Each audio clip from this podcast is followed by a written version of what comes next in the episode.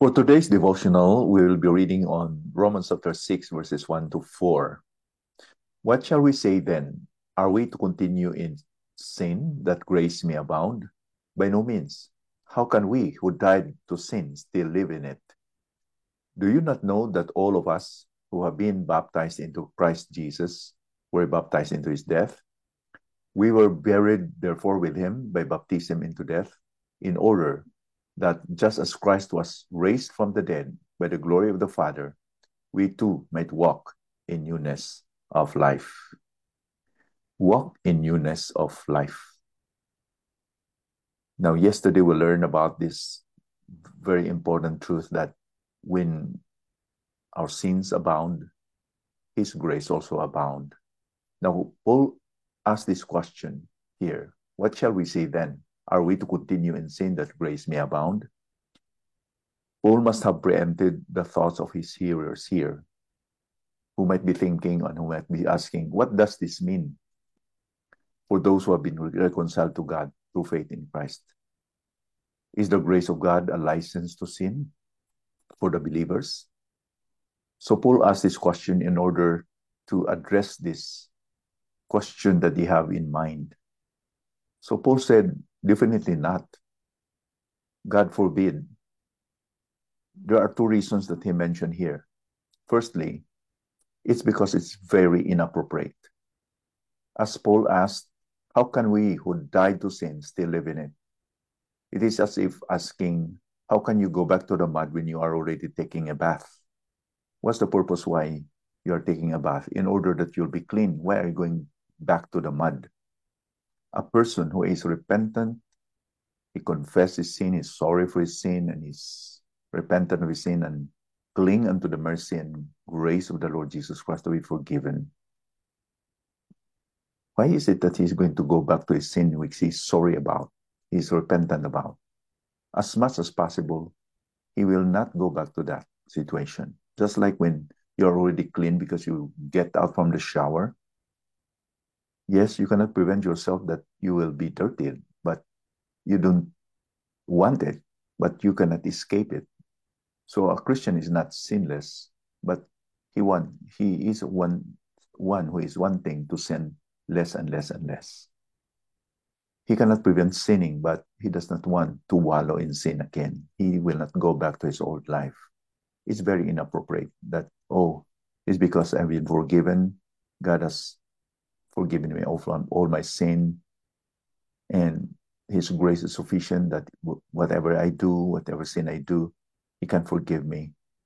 That I can just sin without restrictions? No.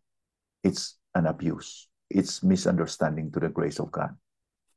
The second reason that Paul said here is the reality about our baptism in Christ. We are baptized into Christ's death. Now, this is not really talking about water baptism. Baptism here is a metaphor that a person who is in Christ is identified in his death.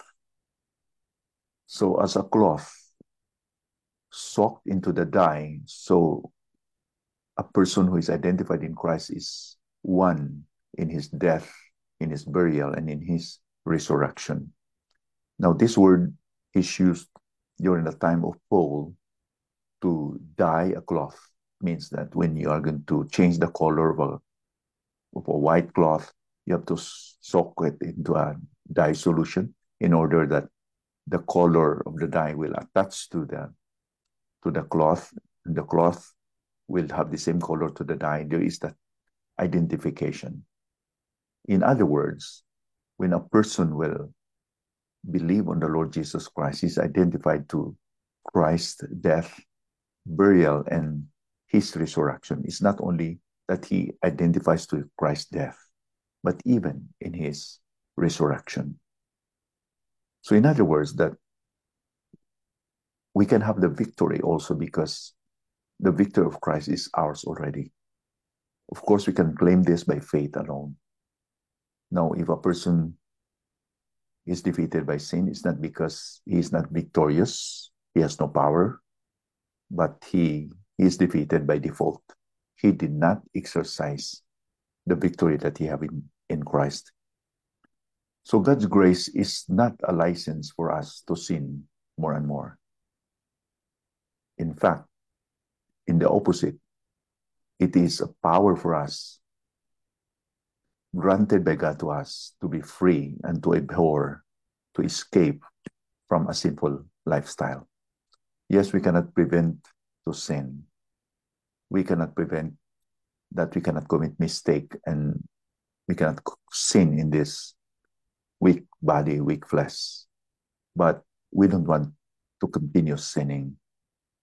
There is that desire for us to live anew in the Lord Jesus Christ. Therefore, if anyone is in Christ, is a new creature. Yes, a Christian is one who is progressing in his Christian life, progressing to be more like Christ, walk in the newness of life. And that's our devotion for today. Let us pray. Father, thank you for a reminder this morning that the grace of God should not be abused because it's abundant. Every time we sin, we can receive the grace of God's forgiveness. But Lord, that grace can empower us, enable us, Lord, to say no to sin and live righteously in Christ. Father, forgive us that we fail to appropriate this grace of of, of forgiveness or grace that we will overcome sin in our lives because we fail to believe and trust you, Lord. I pray you, Father, that you will help us, that you will change our desire, change our desire to desire for what pleases you, the desire for righteousness, and not to desire to the things of this world. Lord, we pray that you'll help us even today. In Jesus' name we pray. Amen.